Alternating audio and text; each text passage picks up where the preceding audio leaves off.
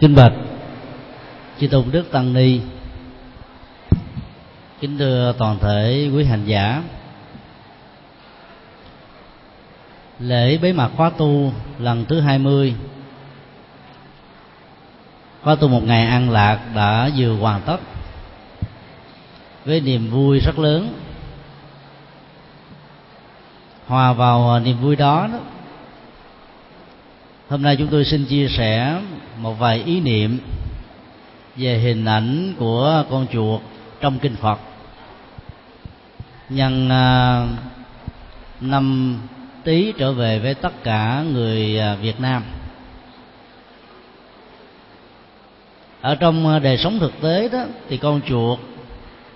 là một con vật mà tất cả chúng ta không ai muốn. Nó phá hoại mùa màng, làm hư hao tài sản, thậm chí nó có thể gây ảnh hưởng đến tánh mạng thông qua việc truyền nhiễm các chứng bệnh. Hình ảnh xấu của con chuột đã được kinh điển Phật giáo lồng tải vào các triết lý rất sâu sắc. Các mẫu chuyện mà chúng tôi xin chia sẻ nó sẽ phản ánh được một phần nào những đạo lý mà Đức Phật đã giảng dạy trong hai truyền thống kinh điển Pali và Đại Thừa. Câu chuyện thứ nhất được trích từ truyện Tuyền Thân Đức Phật, mẫu chuyện 73, kể về hai nhà phú hộ mà mức độ giàu có của họ có thể tạm gọi là nứt vách đổ tường. Cá tánh của hai nhà phú hộ này đó giống nhau ở điểm rất là keo kiệt và bỏng sẻn, chưa bao giờ dám hiến dâng hạnh phúc cho ai, mặc dầu phương tiện rất đủ đầy. Một ông lớn tuổi, một ông trẻ tuổi, nhưng cô vua đường đến một cách đột ngột. Hai ông là vẫy tay chào vĩnh biệt cuộc đời, và họ đã gặp nhau ở trong một cái cảnh giới tái sanh làm các loài vật. Một ông thì làm con rắn, và một ông thì làm con chuột. Nguyên do căn bản của tiến trình tái sanh như vừa nêu theo tinh thần Phật dạy là bởi vì lòng keo kiệt bỏng sẻn đã làm cho hai ông tiếc nuối gia tài sự nghiệp nứt vách đổ tường của mình, và phản ứng kéo theo của tiến trình tái sanh đó là sẽ quay quẩn ở những nơi mà gia tài sự nghiệp của ông đã từng làm cho ông được hạnh phúc. Trước khi qua đời thì cả hai ông đều trôn một hũ vàng rất to, ngọc ngà, châu báu, kim cương các thứ, cho nên là sự tái sanh của họ đã làm cho họ có mặt ở ngay cái khu vực mà vàng và ngọc ngà được chôn cất, để tiếp tục giữ cái gia tài phú quý này. Trong kinh Dược Sư, Đức Phật mô tả trạng thái tâm lý keo kiệt bỏng sẻn cũng giống như là dùng một con dao lam thật bén cắt vào trong từng làn da thớt thịt của chúng ta, mà mỗi một động tác cắt như vậy đó, máu chúng ta chảy, xương thịt chúng ta đau, và dòng cảm xúc của mình đó, nó quặn thắt, khó chịu vô cùng. Thì người keo kiệt đó, khi mà phải chia bất cứ một cái gì mà mình có, mặc dù rất là dư thừa, cũng dẫn đến một cái trạng thái tâm lý tương tự như vậy. Do đó tất cả những giá trị kinh tế làm được đó, khi không biết hiến dâng hạnh phúc thì kết quả là hạnh phúc mình bị đánh mất, và nó không có bất kỳ một giá trị phục vụ nào. Quả báo của sự keo kiệt như vậy vẫn chưa kết thúc. Trong việc tái sanh làm loài vật rắn và chuột, kinh tiếp tục mô tả một cơn lũ lụt rất lớn đã diễn ra ở ngay cái khu vực làng của hai nhà triệu phú này. Rắn phải bò, chuột phải chạy. Rất may mắn là xung quanh khu vực đó, có một nhà đạo sĩ có phép Phật, phép thuật rất là cao cường. Hai con vật đó đã bén mảng đến, mặc dù không nói được ngôn ngữ của con người, nhưng nhìn bộ dạng và ánh mắt thì nhà đạo sĩ đã biết rất rõ rằng chúng đang cần một chỗ để nương náu. Hai con này đó đều là hai con cái đang lúc mang thai. Đạo sĩ đã giúp cho chúng một nơi an toàn, và kết quả là sau mùa lũ lụt đó đó thì hai con đã đẻ ra hai đàn con, và nhà đạo sĩ này cũng đã chăm sóc nó một cách an toàn. Cảm động trước cái nghĩa cử cao thượng, con rắn và con chuột đã mách bảo và dẫn nhà đạo sĩ đến cái nơi mà trong tiền thân á, các lọ vàng ngọc ngà châu báu đã được chôn. Khi đến nơi đó thì chúng đã chuồn mất đi, như là một phần tạ thưởng những gì mà chúng đã có được cái mạng sống lần thứ hai, thay vì chúng đã phải chết ngộp. Chuyện tiền thân đã kết thúc ở ngay cái đoạn mô tả vừa rồi, và vấn đề còn lại đó là sự suy nghĩ của chắc là chúng ta. Sự sâu sắc của bản kinh nằm ở chỗ đó, nó không tạo ra một cái kết thúc, mà kết thúc đó, đó nó là những cái dấu chấm mà mỗi người chúng ta thông qua mọi suy nghĩ sẽ tạo ra giải pháp của riêng mình. Nếu mình trong hoàn cảnh này thì mình sẽ ứng xử như thế nào? Đấy, chứ là có hai ý niệm về sự chôn cất, là chôn của để dành, đã được mô tả trong bản kinh Tiền Thân. Ý nghĩa thứ nhất đó là chôn vàng bạc ngọc ngà châu báu, và giá trị của sự chôn này đó hoàn toàn không mang lại lợi ích thiết thực nào cho tha nhân và cộng đồng. Ngược lại đó, nó dẫn đến một cái hậu họa rất lớn là cơn vô thường tan biến, đã làm cho thái độ tiếc nuối với một cái hậu quả dẫn tiến trình tái sanh vào một cảnh giới rất xấu, để tiếp tục tiếc nuối và bảo vệ cái gia tài mà mình không thể nào, không có phương tiện để thưởng thức được nó. Chôn cất gia tài như vậy đó thì nói theo chủ đề của khóa tu ngày hôm nay, đó là không biết hiến dâng hạnh phúc. Ý niệm của sự chôn cất của báo thứ hai đó là phước báo và công đức mà chúng ta làm. Thói thường thì rắn và chuột là hai con vật mà ai cũng ghét, bởi vì nó làm thương tổn và hại đến mạng sống của con người. Như đằng này đó, vị đạo sĩ ở trong kinh được xem như là biểu hiện của lòng từ bi, cho nên đã không giết chúng, ngược lại tạo mạng sống lần thứ hai cho chúng và cũng như là những đứa con ở trong bụng của chúng. Sự chôn cất công đức bằng những hành vi giúp đỡ, hỗ trợ trên một cái tinh thần hoàn toàn vô ngã vị tha sẽ chính là một sự chôn cất có ý nghĩa nhất. Nếu tất cả chúng ta nghĩ đến việc hiến dâng hạnh phúc theo một ý nghĩa biểu tượng thì chúng ta sẽ thấy rằng các hành động như thế không phải là khó làm, mà nó cũng không buộc chúng ta phải là một người giàu có thì mới có thể thực hiện được. Nó liên hệ đến thái độ và tấm lòng. Thái độ nhận thức ở trong tình huống này đó là chúng ta không nhất thiết phải giết các loài vật được xem là có ảnh hưởng xấu đến mạng sống của con người. Chúng ta có thể thả chúng và tạo một cái không gian sống cho chúng một cách biệt lập với con người. Bên cạnh đó, đó chúng ta hỗ trợ và phát triển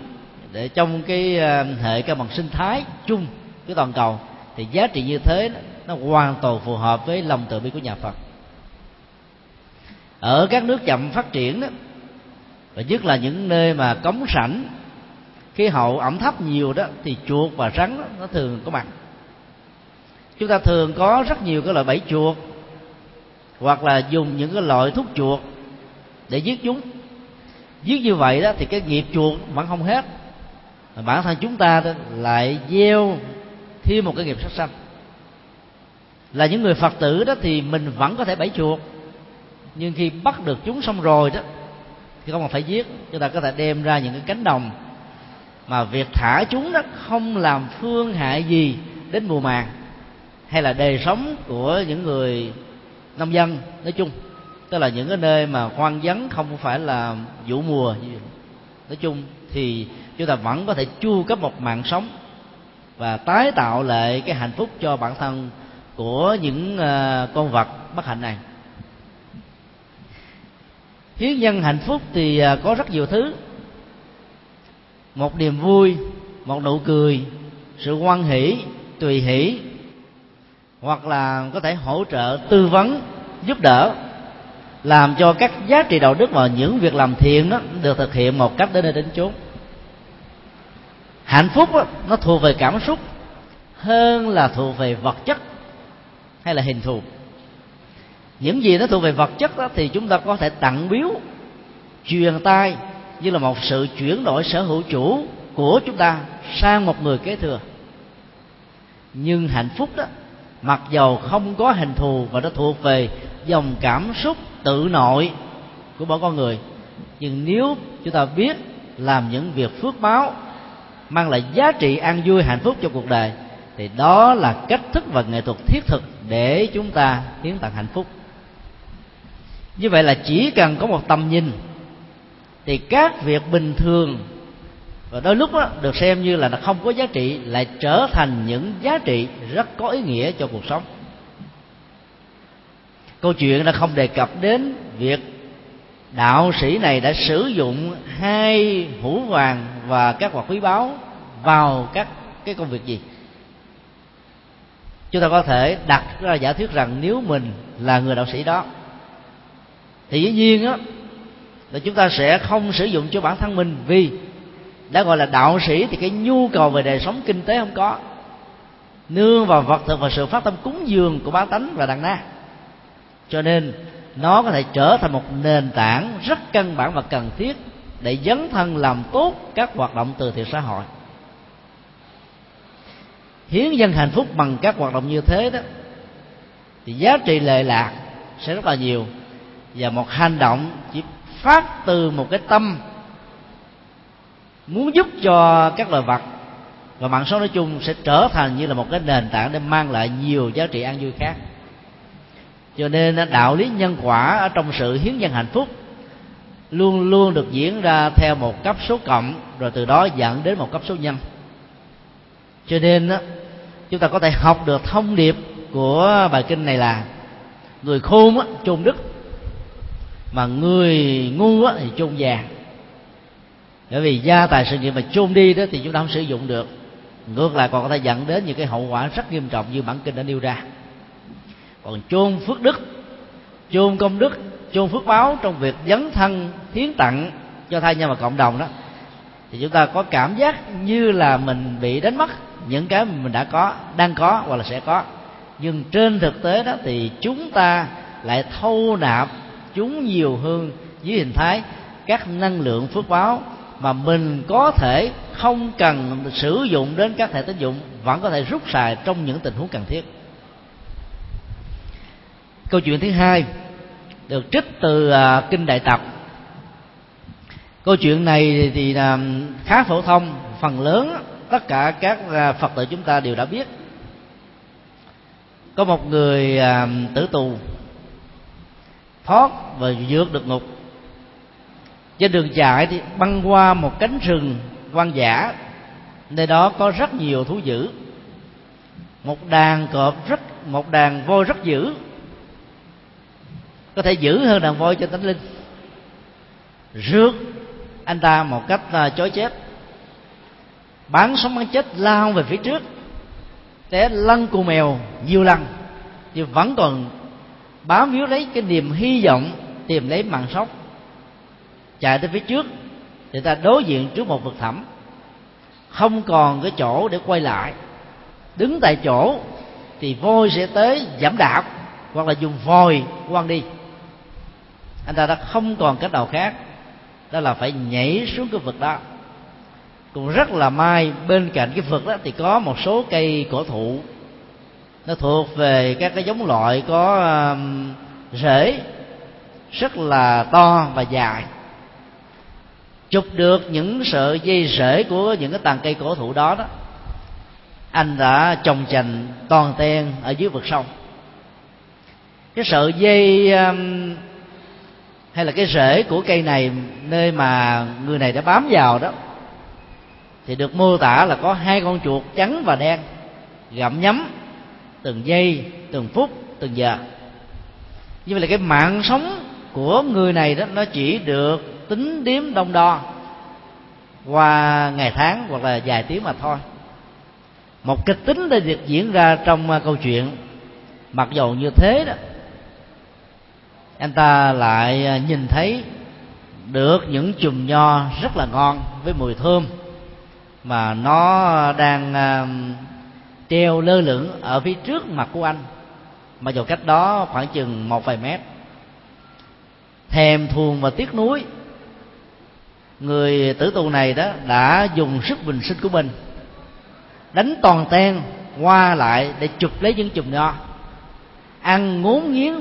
vào bên trong. Mặc dầu hơi chua nhưng cảm giác của anh cảm thấy là ngon dạ vô cùng. Lúc đó bản kinh mô tả thêm cái dòng cảm xúc của anh ta xuất hiện lúc bấy giờ là hạnh phúc quá, ngon lành quá, và anh ta đã quên hết tất cả mọi khổ đau. Câu chuyện kết thúc tại đó. Cái biến cố dẫn đến nỗi khổ niềm đau ngồi gỡ lịch ở trong nhà giam đó, nếu không phải là một cái nỗi hàm oan thì nó chính là nhân quả hiện thời về những hành động mà tác giả của nó có thể nghĩ rằng không hề ảnh hưởng đến bản thân mình. Rất nhiều người đã phải trải qua những nỗi khổ niềm đau ở trong lao ngục như vậy thì mới tỉnh đầu, hồi đầu và tỉnh thức. Nhưng mấy ai trong số đó đó, trong cái cơn khổ đau hồi đầu tỉnh thức đó, là có thể quay về và làm mới chính mình. Nghiệp đã dẫn đưa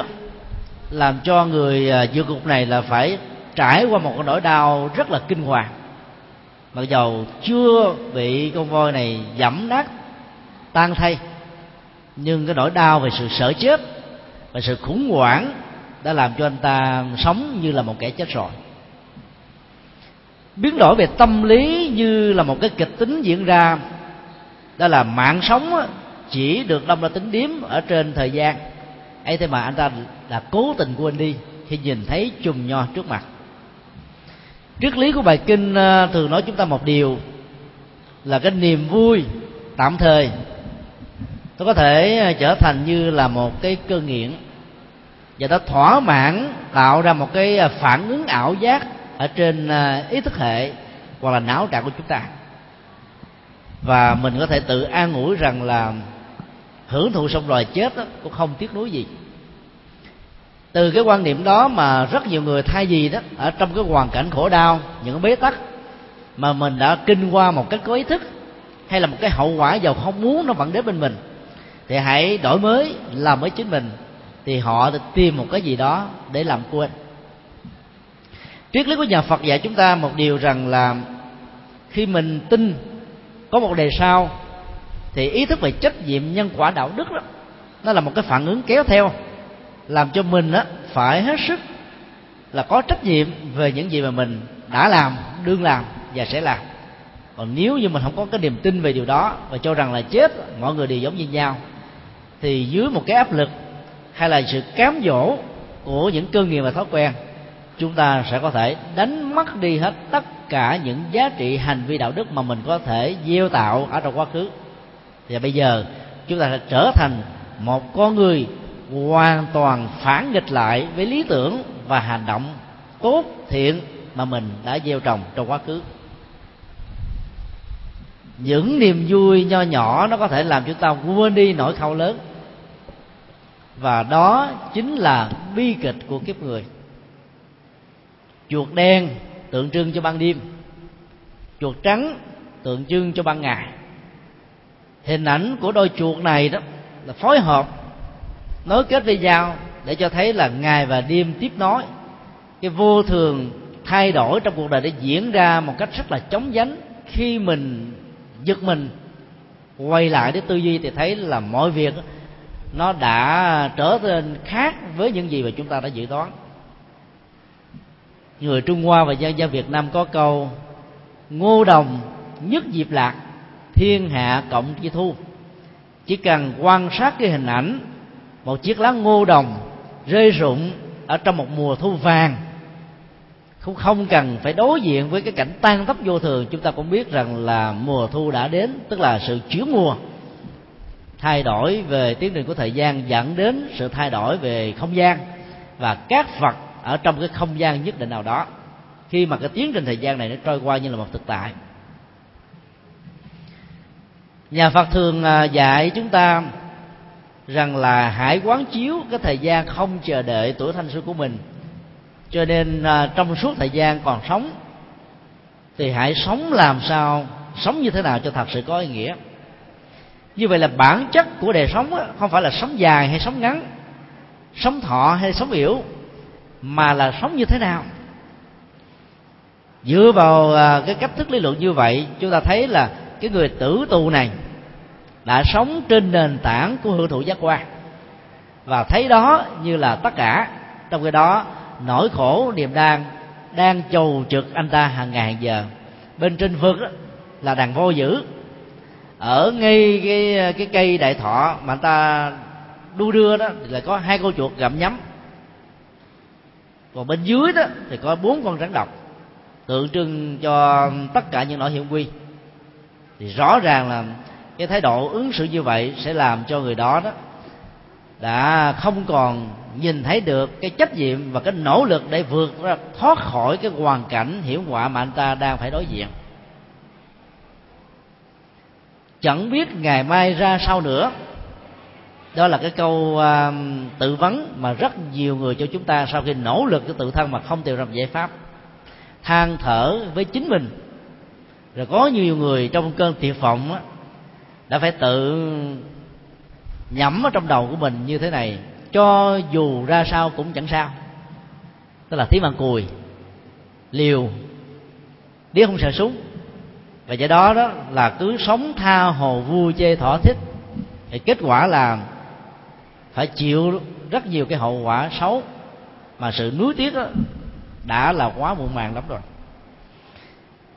Trong cái khóa kinh cầu siêu buổi chiều cúng cô hồn thì nó có một cái câu quán tưởng mà những người xuất gia đều phải thực tập hàng ngày trong các ngôi chùa Phật giáo Bắc Tông, là hãy quán chiếu rằng đó là cái vô thường tăng tốc này nó diễn đến nhanh lắm, và chúng ta đang sống ở trong một cái tình trạng là lửa đang cháy ở trên đầu của mình. Phải nêu ra một cái quyết tâm rằng là phải, điều tiên quyết quan trọng và ưu tiên trong lúc này là làm thế nào để dập tắt lửa đó, chứ không phải là tất cả những mối quan tâm khác. Mặc dù nó có thể mang lại cho mình rất nhiều hạnh phúc, nhưng nếu không dập tắt lửa đang cháy thì tất cả những hạnh phúc đó chỉ là một cái trò đành hanh và biến mình trở thành nạn nhân. Do đó, đó là quán chiếu về cái tính vô thường của thời gian sẽ giúp cho chúng ta sống một cách rất là có ý nghĩa.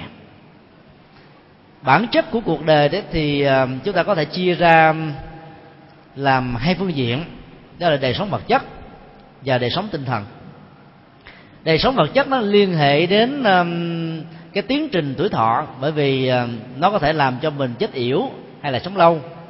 Và bản chất của đời sống tinh thần cũng góp phần tác dụng một cách trực tiếp, bởi vì nếu tâm mình không thư thái bình an thì không thể nào có một cái đời sống thảnh thơi để kéo dài tuổi thọ được. Là một cái bài toán cộng trừ thì hầu như là con người đó có 1/3 thời giờ để ngủ. Nếu sống 100 năm thì có 25 năm để ngủ rồi. 1/3 thời giờ đó để sinh hoạt, buôn bán, làm ăn,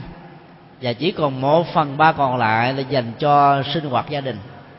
Trong số 1/3 thời gian đó đó, những người Phật tử như quý vị đây rất hiểu biết và quản trị rất tốt cái thời gian, Cho nên giàu bận rộn với công việc nhưng vẫn có thể dành cả một cái ngày quan trọng như ngày Chủ nhật này để trau dồi đời sống tinh thần của mình. Cái cách thức quản trị thời gian như thế đó giúp cho mình hiểu rất rõ là cái vô thường dầu có trôi qua, nhưng mỗi một cái tích tắc của kim đồng hồ trôi qua nó làm cho mình cảm thấy rằng mình đang sống một cách có ý nghĩa. Chỉ với phát xuất từ một cái động cơ và lối sống như vậy đó thì chúng ta mới mang lại và hiến dâng được nhiều hạnh phúc cho chính mình và cho tha nhân. Còn bằng không đó, lúc nó bị cuốn hút theo quá nhiều cái công việc thì chúng ta có thể giống như là cái chàng tử tù chỉ vui với những trái nho mặc dù không được ngọt lắm, mà xem như là tất cả bầu trời của hạnh phúc mà quên đi cái chết đang chờ đợi anh ta. Bài kinh thứ ba được trích ở trong truyện Tuyền Thân của Đức Phật, mà chủ đề của nó chúng tôi tạm gọi là không có gì là vô dụng. Kinh kể về một nhà tiểu trự phú có rất nhiều tấm lòng nhân từ, và cái nghệ thuật nhân từ của ông ấy không phải nằm ở chỗ là ban phát gia tài sự nghiệp cho người khác, mà là ông tặng cho tha nhân đó cái nghệ thuật và bí kíp để tạo ra đồng tiền để có thể nuôi sống chính bản thân của ông. Ông có thể được mệnh danh như là một cấp cô độc về phương pháp. Nó khác với cấp cô độc của lịch sử, là cấp cô độc về vật thực. Tới nơi nào cần những nhu cầu cơm măng áo mặc thì ông ta chia sẻ để làm cho nỗi cô hạnh, buồn chán, khổ đau, tan tóc, thiên tai và những loạn lạc bế tắc trong cuộc đời được tháo gỡ và hanh thông. Còn cấp cô độc tiểu triệu phú này đó lại là một cái người cung ứng cho những cái giải pháp, và dĩ nhiên phải có một cái trí tuệ sáng suốt và minh mẫn lắm đó thì chúng ta mới có thể giúp cho người ta một cái lối thoát trong một cái cơn bế tắc. Xã hội dân gian nó thường nói rằng là người ta cho tiền chứ không ai cho phương pháp đó. Còn đạo lý nhà Phật thì ngược lại, dạy cho phương pháp là nhiều hơn, là bởi vì nó mới giúp cho chúng ta hiến tặng được hạnh phúc một cách lâu dài và dứt điểm. Tặng cho tha nhân một chiếc áo, người đó có thể ấm được một mùa lạnh, nhưng rồi người ta sẽ tiếp tục lạnh ở trong những mùa lạnh sau. Cho người ta ăn một bát cơm, họ có thể đỡ dạ và no lòng trong một buổi hoặc là một ngày, nhưng có thể tiếp tục đối diện với cơn đói khát ở trong tương lai. Chính vì thế mà triệu tiểu phú này đã nghĩ đến phương pháp là hiến tặng hạnh phúc bằng phương pháp luận. Cứ mỗi một ngày như vậy, anh ta giả dạng trở thành một cái người bình thường, tới những cái nơi nghèo khó, nhìn thấy cái cảnh than thở của người này nọ, rồi phân tích về cái diễn tiến tâm lý, thấu rõ được hoàn cảnh, sau đó mới chu cấp cho một cái giải pháp. Một hôm nọ, anh đã đến một khu làng có rất nhiều chàng thanh niên, mỗi ngày thì ngồi ở một cái cây đa và treo những cái bảng rằng là chúng tôi cần việc làm, ai cần thuê thì chúng tôi sẽ làm theo cái yêu cầu. Nó giống như cái cách thức hợp đồng mà các cái công ăn việc làm ở những nơi tìm việc đó của ngày hôm nay nó có. Thì cái khu nhà chuột này nó rất là nghèo, thì dĩ nhiên là cũng có rất là nhiều chuột, và cũng có chuột sống, chuột chết. Triệu tỷ phú này có mặt thì nhìn thấy những cái con chuột đang bị chết, những cái chàng trai nó bịt mũi lại, nó ở đây mùi xú quế khó chịu quá, cuộc sống của mình thật là bất hạnh, muốn thoát khỏi nhưng làm thế nào được, cứ ngồi than thở mà không chịu làm việc gì cả. Triệu tỷ phú mới nói như thế này: nếu các anh biết đến một cái ông triệu tỷ phú đó, thì các anh hẳn biết rằng ông ta là cái người chuyên ban tặng những giải pháp. Ông triệu tỷ phú này đó đóng cái vai là một người khác chứ không phải là chính mình, và kể rằng là tôi mới học được một bài học từ ông ta, tôi xin kể lại cho các anh. Bài học đó rất đơn giản, là các anh hãy cho tôi biết hiện đang xung quanh các anh có những con vật gì. Nhìn qua nhìn lại, liếc mắt tới lui, ngửi đánh hơi, họ đồng trả lời rằng chỉ có xác của các con chuột chết. Tiểu triệu phú mới nói với họ rằng là các vị đó hãy nhặt lấy những con chuột này, bỏ vào những cái bao gói lại, đem tới những cái nơi nuôi mèo, bán cho những cái khu giàu có đó, thì quý vị sẽ tạo ra được một cái nguồn vốn nhất định nào đó. Nhân nguồn vốn này một cách có phương pháp thì quý vị sẽ vượt qua được đói nghèo, ngồi than thở không đi tới đâu. Cái lời tặng hiến hạnh phúc của tiểu triệu phú rất là đơn giản. Lúc đó đó thì không ai muốn nghe theo, nghĩ rằng cái chuyện như thế này mà làm chưa chắc gì là những người nuôi mèo sẽ có thể tiếp nhận nó. Nói vừa xong á thì anh ta đi. Ở trong cái nhóm dân nghèo đó thì có một người biết đón tướng, nhìn vào cái tướng của ông á thì anh ta mới lờ lợ và nghĩ rằng là đây có lẽ là tiểu triệu phú thật chứ không phải là một người giả dạng. Cho nên anh mới nói với tất cả mọi người là hãy nên nghe theo lời của tiểu triệu phú này thì chúng ta sẽ có thể giải phóng được cuộc đời của mình. Họ bắt đầu nỗ lực nhặt các con chuột chết và đem tới một cái khu làng nơi mà có nuôi rất là nhiều mèo để bán. Thì cứ mỗi một cái con chuột chết như vậy đó, họ được mua với 1 đồng xu. Dĩ nhiên 1 đồng xu cái thời mấy chục thế kỷ về trước đó, nó cũng có một giá trị nhất định nào đó. Thì cái người góp ý đó, mới nói với họ rằng tiểu triệu phú còn dạy chúng ta là hãy nhân đôi cái giá trị từ việc bán những con chuột chết này lên thì quý vị sẽ giải phóng được cái nghèo khổ của mình. Cho nên họ mới hiến kế với nhau rằng chúng ta hãy đi mua mật và nước để chúng ta tặng biếu cho những người nông phu nghèo khó đó, thì chúng ta sẽ có thể có những cái đối tác làm ăn. Thì mỗi một cái người bán được mỗi đồng xu cho mỗi một con chuột chết đều đổi lấy mật và nước. Họ cùng đem tới những cái khu trồng trọt hoa màu trong cái buổi trưa hè nắng rất là nóng, thì họ tặng cho mật và nước uống. Uống xong rồi thì ai cũng cảm thấy là mình là phục hồi lại sức, làm việc có hiệu quả hơn. Cho nên là họ mới tặng cho những người bán chuột này đó, mỗi người một cái cành hoa rất đẹp. Thì nhớ theo cái lời là hãy nhân cái giá trị kinh tế đó lên nhiều lần.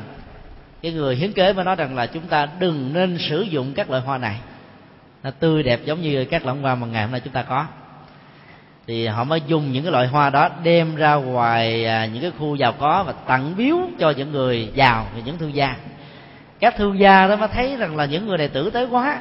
tặng biếu mà không hề có cầu xin văn xin gì cả, tức là vô cầu. Cho nên đó là họ mới cảm kích và tặng cho họ mỗi một người là 8 đồng xu. Như vậy là từ 1 đồng xu vốn nâng lên thành 8 đồng xu. Rồi cái người hiến kế mới tiếp tục bài vẽ rằng là chúng ta đừng có tiêu xài 8 đồng xu này. Tôi biết gần đây có một cái khu suối nước rất trong, nhưng mà cái mùa hè cũng là cái mùa mà một số cây nó trơ lá, cho nên chúng ta hãy đến đó phụ nhặt lá ra khỏi dòng suối này, biết đâu là chúng ta sẽ có mối làm ăn lớn. Theo lời khuyên thì tất cả họ đến cùng săn tay dán áo lên mà làm. Thì cái người chủ của cái khu suối đó đang tìm cách biến cái khu này trở thành như là nước khoáng, dĩ nhiên là nó ngon hơn khoáng Vĩnh Hảo nhiều, để mà bán cho cả một cái khu vực. Cho nên là họ đã làm một cách rất là nhiệt tình, nhặt hết tất cả các lá dơ và các cành cây khô. Thì trong thời gian chỉ có mấy ngày thôi thì cái dòng suối đó đã tạo ra một cái kinh tế khá lớn. Cho nên cảm kích trước cái nỗ lực làm vô vụ lợi này đó, thì người chủ nhân của con suối đó đã tặng cho mỗi người như vậy là 40 đồng xu. Cái đồng tiền đó được nhân lên gấp 5 lần. Họ mà lấy cái số tiền đó đó tới những cái khu mua bán lớn hơn,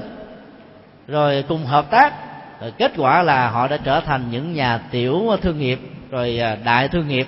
đại doanh nhân, và cái cơn khổ liệt của họ được trôi qua. Kết thúc câu chuyện đó, thì Đức Phật đã cho chúng ta biết rằng là Ngài chính là người triệu phú, không phải là ai khác. Câu chuyện đó nó nói lên một điều rất rõ đó, là cái tình thương đó cần phải được thể hiện đúng. Thì cái hạnh phúc mà chúng ta hiến tặng cho cuộc đời đó, nó mới có một cái ý nghĩa và giá trị lâu dài. Rất nhiều cha mẹ, ông bà thương con và cháu của mình, và không muốn cho chúng động tới cái móng tay, vì sợ làm như thế chúng bị khổ và cực. Khi họ đối chiếu với cái thời quá khứ của mình, đã từng cài sâu cuốc bẩm, chưng lấm tay bùn, làm rất là vất vả cực dọc mới có thể có được chén của mình áo, thì bây giờ đó tất cả mọi thứ đều đổ dồn đầu tư chăm sóc cho con cái của mình. Vì là không biết rằng là việc làm như thế đó, chúng ta sẽ có thể tạo ra cái hiện tượng là cô đồng cậu ấm. Nói một cách hơi thấp một chút xíu, chúng ta có thể tạo ra hàng loạt các cô cậu gà công nghiệp, tức là to con lớn xác, mập hảo tướng, những cái đầu rỗng tuếch và không hề có kiến thức cũng như các giá trị tư cách đạo đức gì để sử dụng cái đồng tiền một cách khôn ngoan trên nền tảng của sự hỗ trợ cha mẹ ông bà tổ tiên mình để lại. Do đó đó là thương con cái đó, chúng ta phải biết cách là tặng cho chúng cái giải pháp. Thì nhờ cái giải pháp đó thì mọi vấn nạn đó nó không chỉ được tháo gỡ nhất thời, mà nó còn kết thúc các vấn nạn đó ở trong tương lai. Dĩ nhiên là cái cán cân của tâm lý và lý trí đó lúc nào nó cũng nghiêng về cái phần tình cảm. Cho nên mặc dầu hiểu, biết, và rất nhiều người thuộc về thành phần trí thức thấy rất rõ về điều đó, và đối diện trước cái tình cảm như là một sợi dây trói buộc giữa chúng ta và những đứa con ruột thịt của mình đó. Đến lúc đó chúng ta đã để cho trái tim dẫn dắt hơn là tuệ giác chỉ được. Kết quả là cái sự dâng hiến hạnh phúc của chúng ta cho con cái của mình đã không đạt được kết quả của nó. Rất ít những người kế thừa gia tài sự nghiệp đó đã sử dụng đúng những gì mà ông bà tổ tiên đã để lại, mà phần lớn là tiêu hao rất là vô nghĩa. Dân gian Việt Nam có câu là của thiên hoàng trả địa, ý muốn nói rằng là tất cả những gia tài sự nghiệp của cải nào được tạo ra không bằng mồ hôi nước mắt, nỗ lực chân chánh của bản thân, phù hợp với luật pháp, khế ứng với đạo đức xã hội, thì những thứ đó chúng ta sẽ không biết cách tương tiêu giữ gìn bảo vệ, huống chi là việc phát triển nó một cách có nền tảng. Rất ấn tượng các nhà triệu phú và tỷ phú của thế giới phương Tây ngày hôm nay đã đi rất là gần và giống với chủ trương của Đức Phật, và đặc biệt ở trong bản kinh này. Nhà triệu phú đứng thứ hai sau Bill Gates. Cách đây vài tháng, các phương tiện báo chí khắp thế giới đưa tin rất ấn tượng. Mấy chục tỷ đô la của ông đó, ông dồn vào cái ngân quỹ của hai vợ chồng Bill Gates để làm từ thiện. Vì ông biết rằng đó, Bill Gates là một người ngoài cái năng lực thiên tài về các phần mềm vi tính, sẽ là một trong những người đóng vai trò quan trọng về các hoạt động từ thiện của thế kỷ 21. Ông có một vài người con, nhưng là không có thể tin tưởng rằng là con của mình có thể làm được việc đó, cho nên chỉ di chúc cho con của mình là 1/mấy mươi mà thôi. Và tất cả những gì mà ông làm được trong vòng mấy chục năm đó đưa vào cái ngân quỹ từ thiện.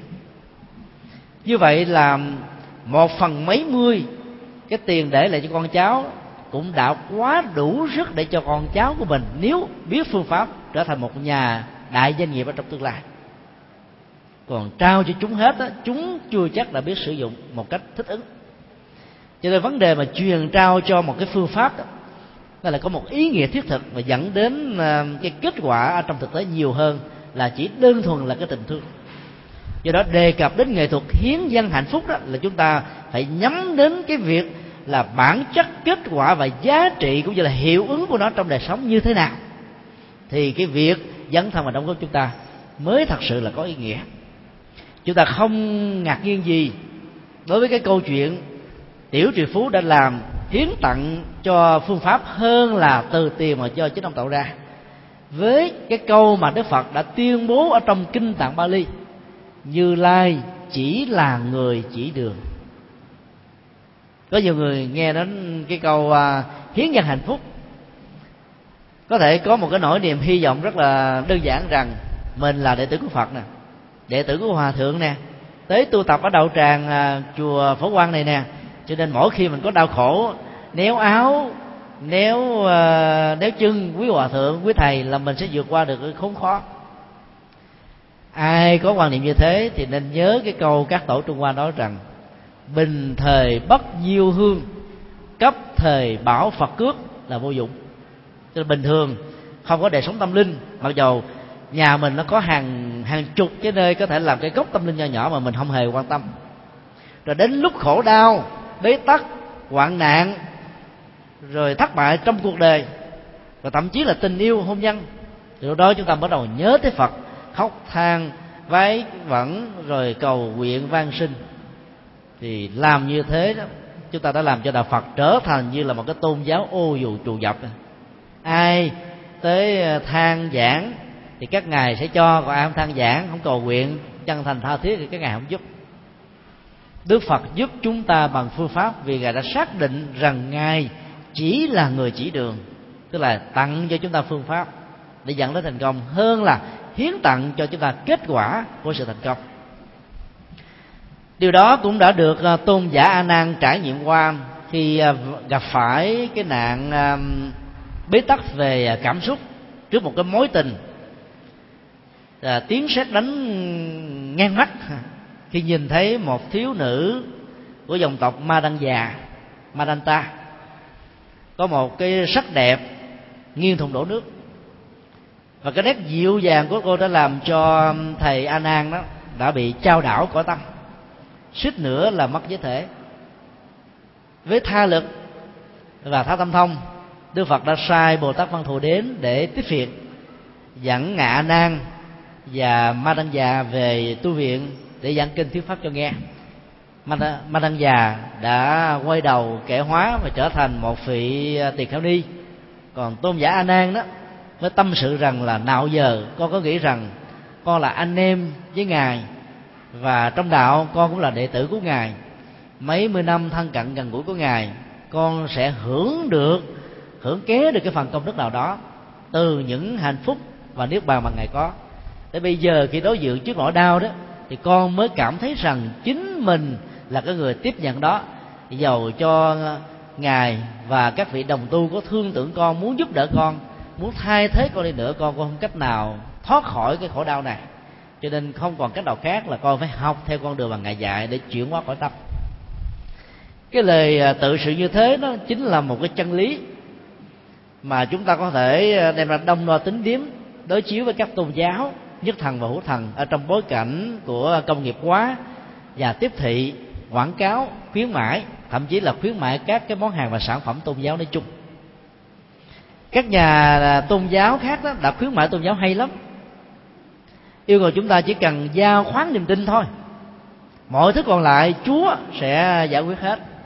Nỗi khổ, niềm đau, công ăn, việc làm, sự nghiệp, hạnh phúc gia đình và sự phát triển thịnh vượng của chính bản thân cũng như vậy. Lời hứa thì dễ lắm, nó cũng đâu có mất đồng xu các bạc nào, nhưng để cho nó trở thành hiện thực thì không còn cái gì khác bằng chính người ở trong cuộc phải tự thực thi và giải quyết lấy những vấn nạn về bế tắc mà mình đang gặp phải. Tại sao các tôn giáo nhất thần lại có nhiều tín đồ? Ngoài những cái hệ thống tổ chức và những khuôn phép ràng buộc cũng như là những cái khuyến dụ mang tính cách là trừng phạt, làm cho người ta sợ mà phải đi theo, thì chúng ta còn thấy rằng là họ có một cái nghệ thuật, đó là hứa hẹn thật là nhiều. Trong cuộc đời đó ai cũng đã từng trải qua những cái khó khăn, bế tắc. Mình đã phải nỗ lực rất là nhiều, té một lần, nỗ lực đứng dậy, dùng bàn tay, đôi chân của mình đi lần thứ hai. Té lần thứ hai, nhiều người chúng ta cũng tiếp tục đứng dậy, nhưng cái ý chí quật cường đi tới phía trước nó giảm đi mấy %. Té lần thứ ba, chúng ta lại giảm sút thêm một lần nữa, bị ô dù trù dập, rồi bị những lời xỉm nịnh, bị những người ganh ghét, rồi chọt gậy bánh xe, có thể làm chúng ta tổn thất niềm tin đến mấy chục % nữa. Và rất nhiều người như thế đã phải thề thốt với lương tâm của mình rằng: tôi xin hứa với lương tâm của mình, từ đây về sau tôi không dám thân vào trong công việc đó nữa, vì làm như thế mỏi mệt quá. Tưởng như thế là bình an vô sự, Chứ không ngờ rằng bây giờ thu thúc lại cũng giống như là con rùa rút vào trong cái mai của nó đó, thì có cảm giác là an thân, bởi vì mình không tiếp xúc với những cái chướng ngại vật bên ngoài, cảm thấy được an tâm vì mình không còn thấy các chướng ngại vật. Nhưng chướng ngại vật vẫn tiếp tục diễn ra và chầu trực xung quanh con rùa, tức là bản thân của chúng ta. Chính vì thế đó là giải quyết vấn đề là phải với một cách dứt điểm. Do đó đó Đức Phật nói Ngài chỉ đường, cho nên vấn đề còn lại là chúng ta phải là người đi đường. Trong Kinh Tương Ưng, Đức Phật đã xác quyết rằng là Như Lai Thế Tôn là cái người đã phát hiện ra một cái tòa lâu đài tâm linh đã từ nhiều ngàn năm bị cây cỏ rừng hoang phủ che hết cả lối đi và đường về. Ngài đã dùng tất cả những cái sức lao động của Ngài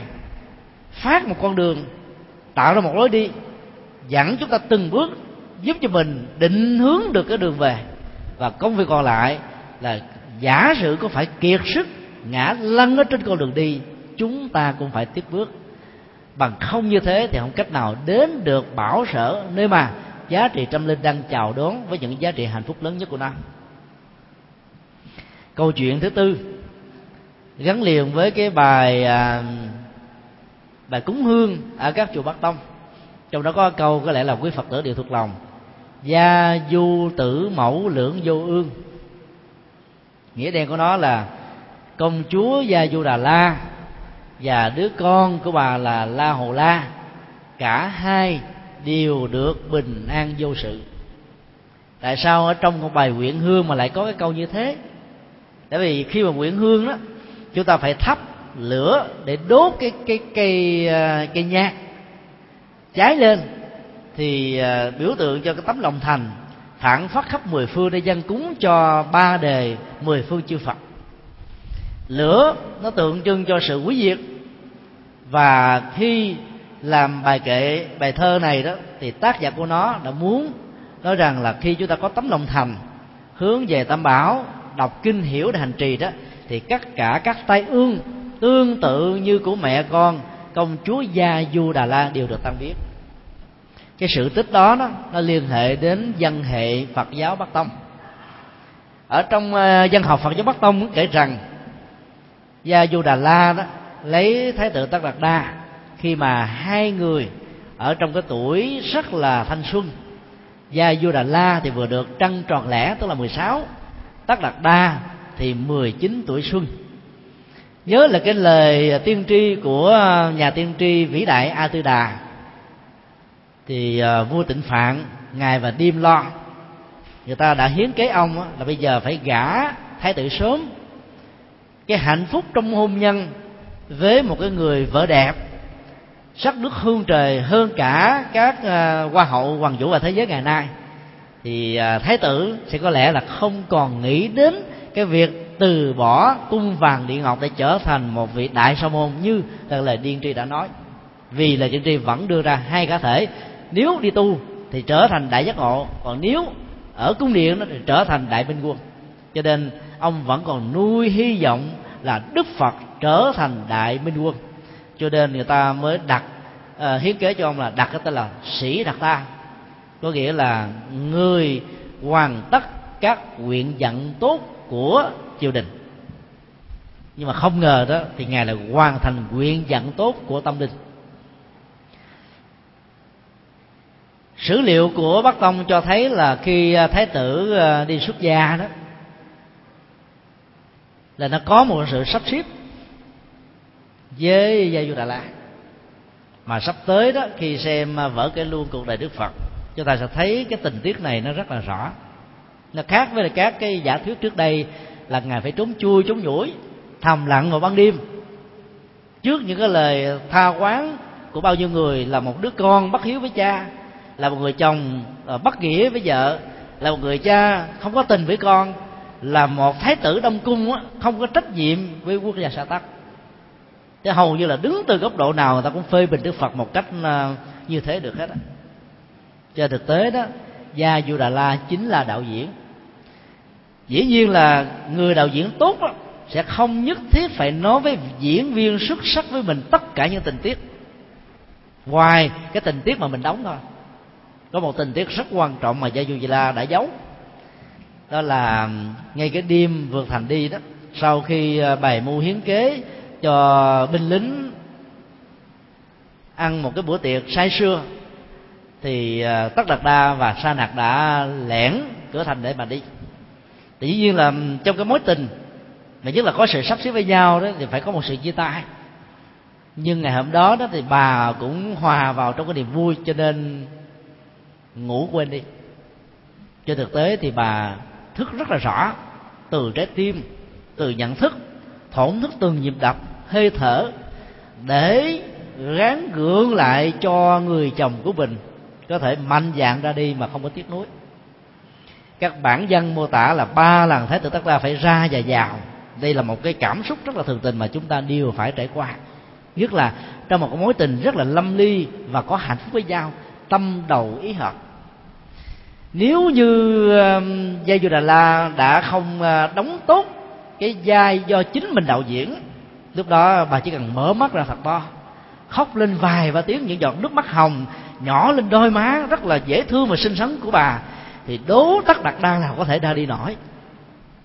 Cho nên bà phải giả vờ nằm ngủ. Khi Tất-đạt-đa vừa lên cái ngựa với cái vó ngựa một cái là vươn ra khỏi cổng thành, thì bà mà khóc sướt mướt luôn cả bao nhiêu ngày không ăn không ngủ. Rồi cái nỗi quan khi quán trái đã đổ dập lên đầu bà, mặc dù bà sắp xếp rất là tài tình. Sau khi Tất-đạt-đa đi đó thì bà biết rất rõ là bà có thai. Đứa con đó đó là La-hầu-la, phải nằm ở trong bào thai của bà đến 6 năm trời.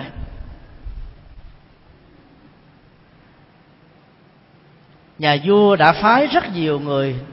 đi vào rừng sâu núi thẳm để tìm kiếm Tất-đạt-đa trở về. Một trong những người được phái đi là đạo sĩ Kiều Trần Như, một trong những nhà đóng tướng trẻ nhất lúc bây giờ, tới gặp Đức Phật đã quên đi hết tất cả sứ mệnh mà nhà vua đã trao. Thấy cái hạnh tu của Đức Phật tốt quá cho nên ông trở thành cái người bạn đồng tu, và nhiều người khác cũng như thế. Dĩ nhiên là đến năm thứ 6 thì bụng của bà bắt đầu lớn, như là một cái diễn tiến tự nhiên về sinh học của cơ thể thôi. Thì những quan đại thần ở trong triều, nhất là những người quan mà có con muốn gả cho công chúa đó, cảm thấy là ghen tức lắm. Cô này đó đã phụ lại lòng tốt của chúng tôi. Trong suốt thời gian 6 năm như vậy, Tất-đạt-đa đã vào rừng sâu tu tập với hạnh một sa môn đáng kính và thoát tục. Ở tại cung đình dưới sự bảo hộ của hoàng gia, thương tưởng như là đứa con ruột mà lại không giữ tròn cái trọng trách đó, mà trở thành là dâm phụ có thai với một người nào đó mà không biết cha của nó là ai. Tất cả những người hầu cận đã phải tường trình một cách rất rõ là kể từ khi Tất-đạt-đa đi tới giờ, chúng con xin bẩm báo rằng là công chúa Gia Du Đà La chưa từng ra khỏi cái ngôi nhà mà cái cung điện mà nhà vua đã xây cho hai người. Đó là một sự thật, mặc dù nói gì nói nhưng người ta vẫn không tin. Cho nên là vua đã phải ra lệnh là thiêu chết, thiêu sống Gia Du Đà La. Thì lúc đó Gia Du Đà La mới phát tâm nguyện rằng là nếu như cái cuộc sắp xếp của bà đối với Tất-đạt-đa mà thành tựu đó, ánh đầu vàng có mặt ở trong tương lai đó, thì hãy xin cho mẹ con của chúng tôi được sống để nhìn thấy được cái ngày quy hoạch đó. Và trên thực tế bà là người vô tội mà bị oan thôi, cho nên bà đã ứng xử với cái tính cách là minh bạch, giải bài hết tất cả những gì nó thuộc về sự thật, còn việc tin hay không là thuộc về người nghe. Trong tình huống này chúng ta thấy là tình ngay lý gian, tăng chứng vật chứng đã có, nhưng mà làm thế nào để giải thích được? Và đây là một hiện tượng rất là hiếm và khó có thể có ở trong cuộc đời lần thứ hai. Cho nên nó không còn cách nào khác, dầu có thương Gia Du Đà La nhưng triều đình không thể nào không xử tội bằng cách là thiêu sống bà. Trên giàn hỏa lửa cháy rất là rừng rực, ấy thế mà bà vẫn sống một cách khỏe mạnh. Rồi từ đó đó thì người ta mới tin rằng là những điều bà nói là một sự thật. Thì truy về quá khứ đó, trong các bản văn tiền thân cho chúng ta biết rằng là La-hầu-la trong một đời kiếp nào đó, đó là một cái chú bé rất là tinh nghịch, đã nhốt những con chuột ở trong một cái hang suốt cả 6 ngày liền. Các con chuột này là phải chết đói ở bên trong, rồi sau đó đến ngày mãn thì mới mở cái hang ra, thì những con chuột đó đã bị bệnh tật và sau đó cũng bị chết đi. Rồi là chú ta đã cảm thấy rất là hạnh phúc, mừng vui, reo hò với cái hành động rất là tàn ác của chính bản thân mình. Hậu quả là hành động không có lời nuối tiếc về bản chất giá trị xấu của nó, dẫn đến một cái kết quả là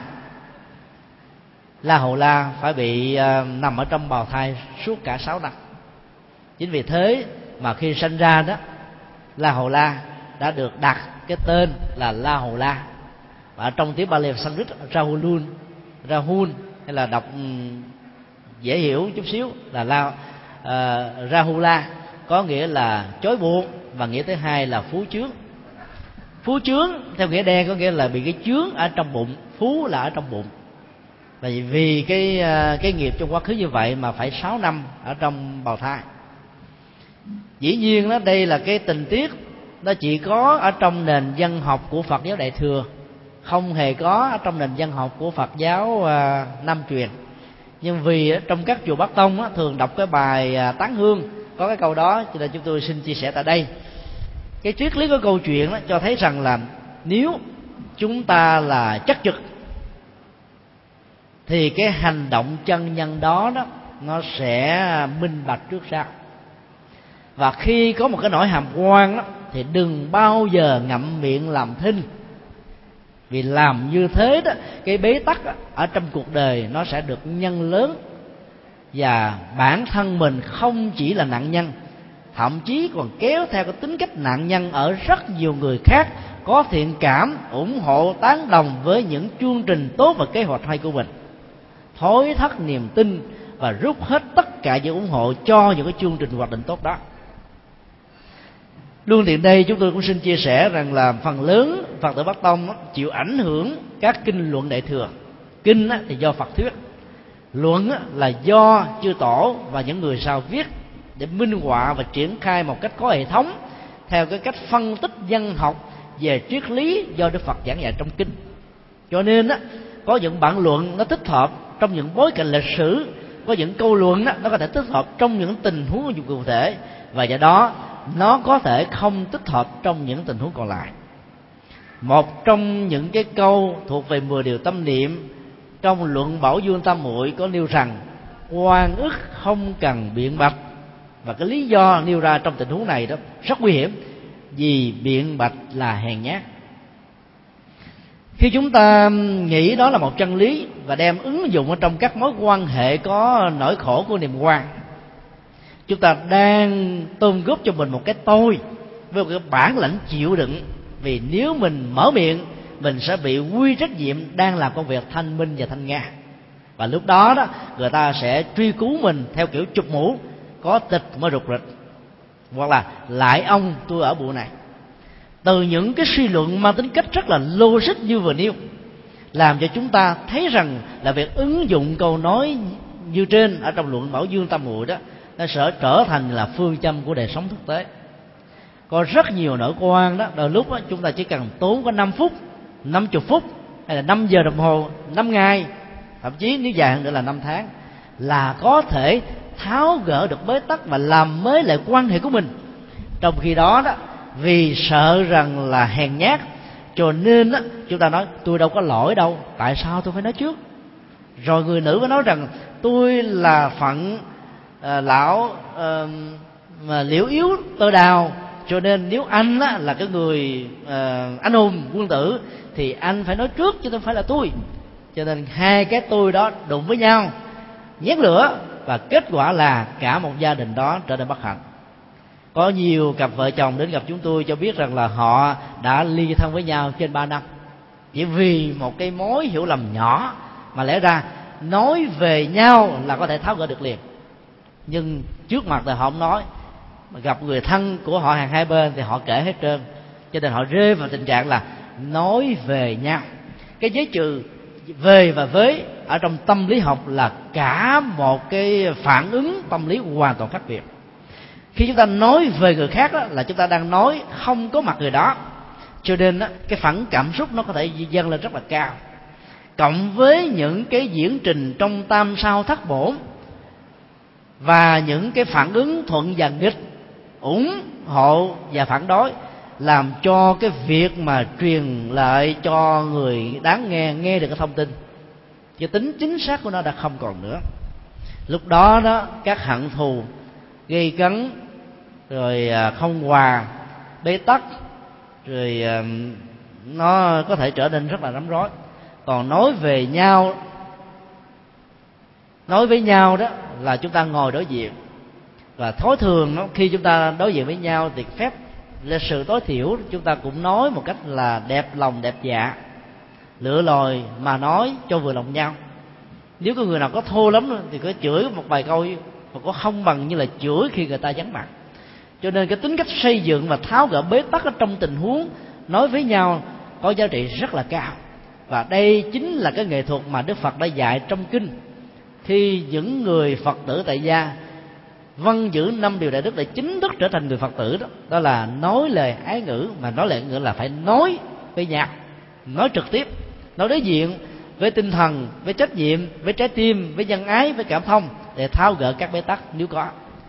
Cho nên Gia Du Đà La đã tự minh oan bằng cái lời phát nguyện: nếu tôi là một cái người giữ đúng trinh tiết và sự chung thủy với cái tình yêu cao thượng của Thái tử Tất-đạt-đa, thì xin cho mẹ con của tôi sống trọn vẹn, chờ đến cái ngày về của Ngài. Và kết quả là nó đã có. Và nếu lúc đó mình giận quá, tự tử mà chết,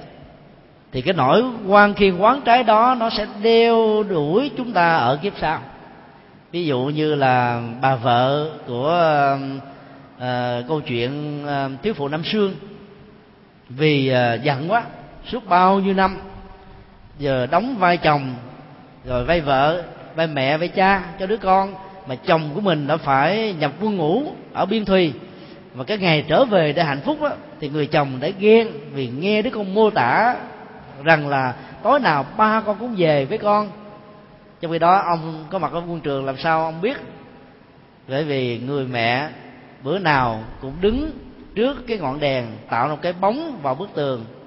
để cho đứa con mình bớt buồn tủi mặc cảm rằng nó không có cha, khi nó phải so sánh với chúng bạn mỗi một ngày có cha mẹ đưa đón rước về, chăm sóc nâng niu chiều chuộng ấy. Thế mà vì nghe theo cái tính logic của ngôn ngữ, dẫn đến cái sự loại suy ứng xử như là một quan toàn, cho nên nỗi hàm oan đã xuất hiện rất lớn. Do đó học theo câu chuyện này, và nhất là học theo gương hành của Đức Phật ở trong kinh, thì chúng ta có thể phát biểu: cái này có trong chúng tôi, cái này không có trong chúng tôi. Đại từ cái này đó chỉ cho một cái sự kiện, một cái tình huống cụ thể nào đó, nếu có là thừa nhận, không có là phải trình bày.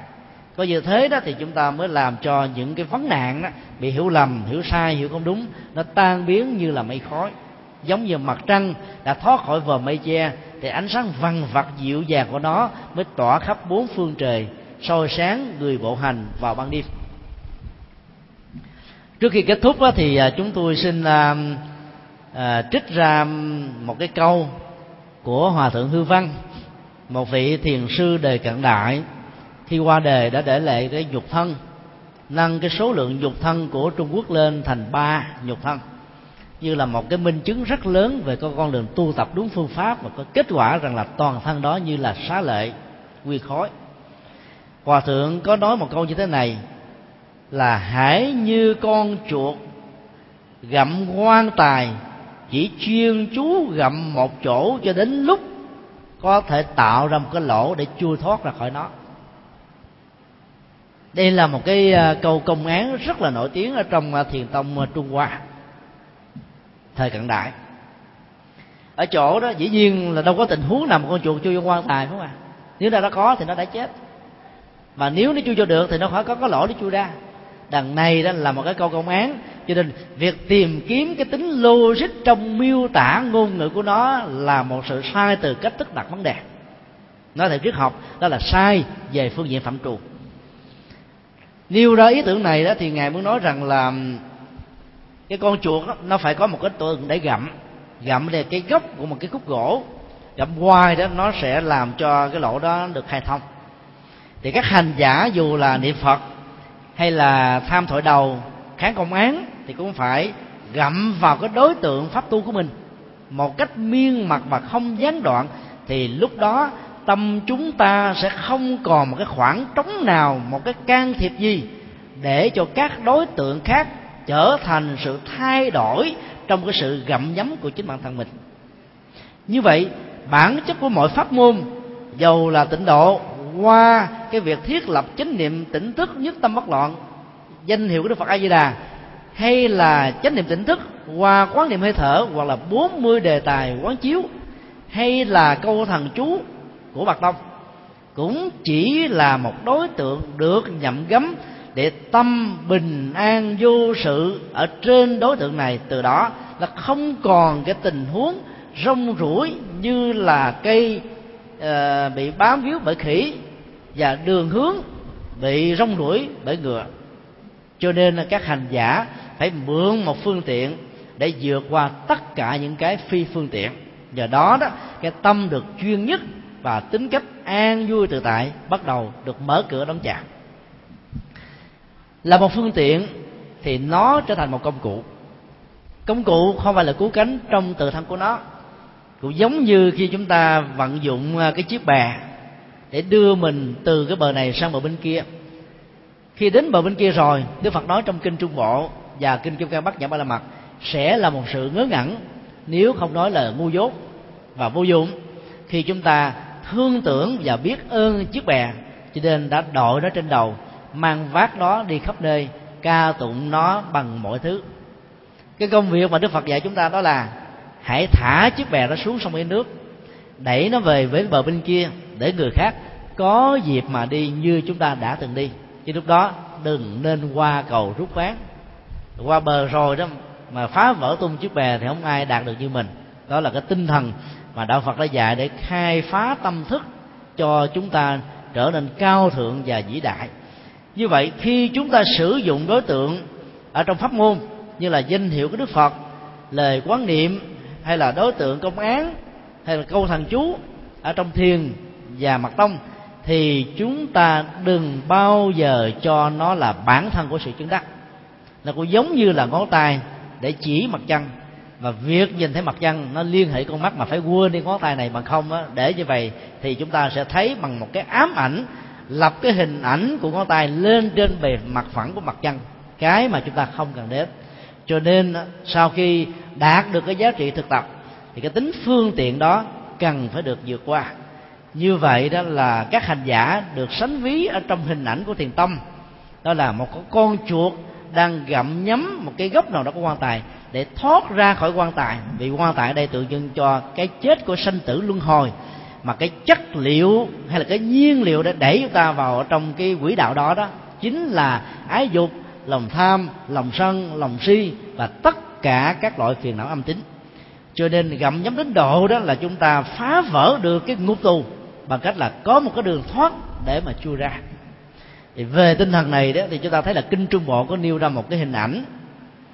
đó là cũng giống như một cái con chuột, thỉnh thoảng là nó đẻ bọc điều, do đó đó nó phải dùng cái răng và cái miệng của nó cắn làm sao cho cái bọc này nó vỡ ra, chui ra được bên ngoài, thì lúc đó sự sống của nó mới được bảo toàn. Và một số bản kinh khác thì mô tả bằng hình ảnh của con gà, đó là phải dùng cái mỏ để mà phá vỡ cái vỏ trứng đang còn mỏng và dễ vỡ này. Chứ nếu như con gà mẹ hay là con chuột mẹ tự làm công việc đó thì chẳng khác nào đó là tự sát chính mình. Hoặc là con gà có thể mổ trúng ngay cái mắt hay là cái mỏ ác hay là cái gì đó trên cơ thể của gà con, thì sự sống của nó khi sinh ra sẽ trở thành như là một phế liệu. Chính vì thế mà hai hình ảnh của cái con chuột phải tự mổ để chui ra bên ngoài, hoặc là cái con gà phải tự mổ để chui ra khỏi vỏ trứng đó, nó tượng trưng cho cái tinh thần gọi là tự lập, là tự túc, tự tu và tự đạt được những gì mà chúng ta có thể đạt được ở trong cuộc đời này. Thì với cái câu chuyện đó, với hình ảnh này, chúng tôi xin kết thúc cái buổi chia sẻ về đề tài hình ảnh con chuột trong kinh Phật, và kính chúc tất cả quý hành giả luôn được ăn vui và hiến tặng cái niềm ăn vui đó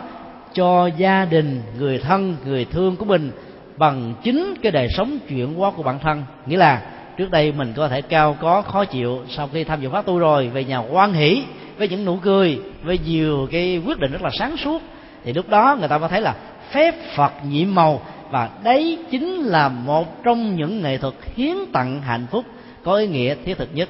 Kính chúc các hành giả an lành và một năm mới có nhiều ý nghĩa với sự phát triển. Bây giờ chúng ta hồi hướng và chuẩn bị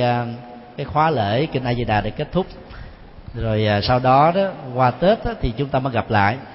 Theo sự chỉ dạy của Hòa Thượng đó, thì chúng ta sẽ nghỉ 3 khóa tu kế tiếp, tức là thêm 1,5 tháng nữa. Như vậy là vào ngày 2 Tây tháng 3 dương lịch thì khóa tu mới bắt đầu. Tức là nó sau rằm tháng Giêng, nó vào cái ngày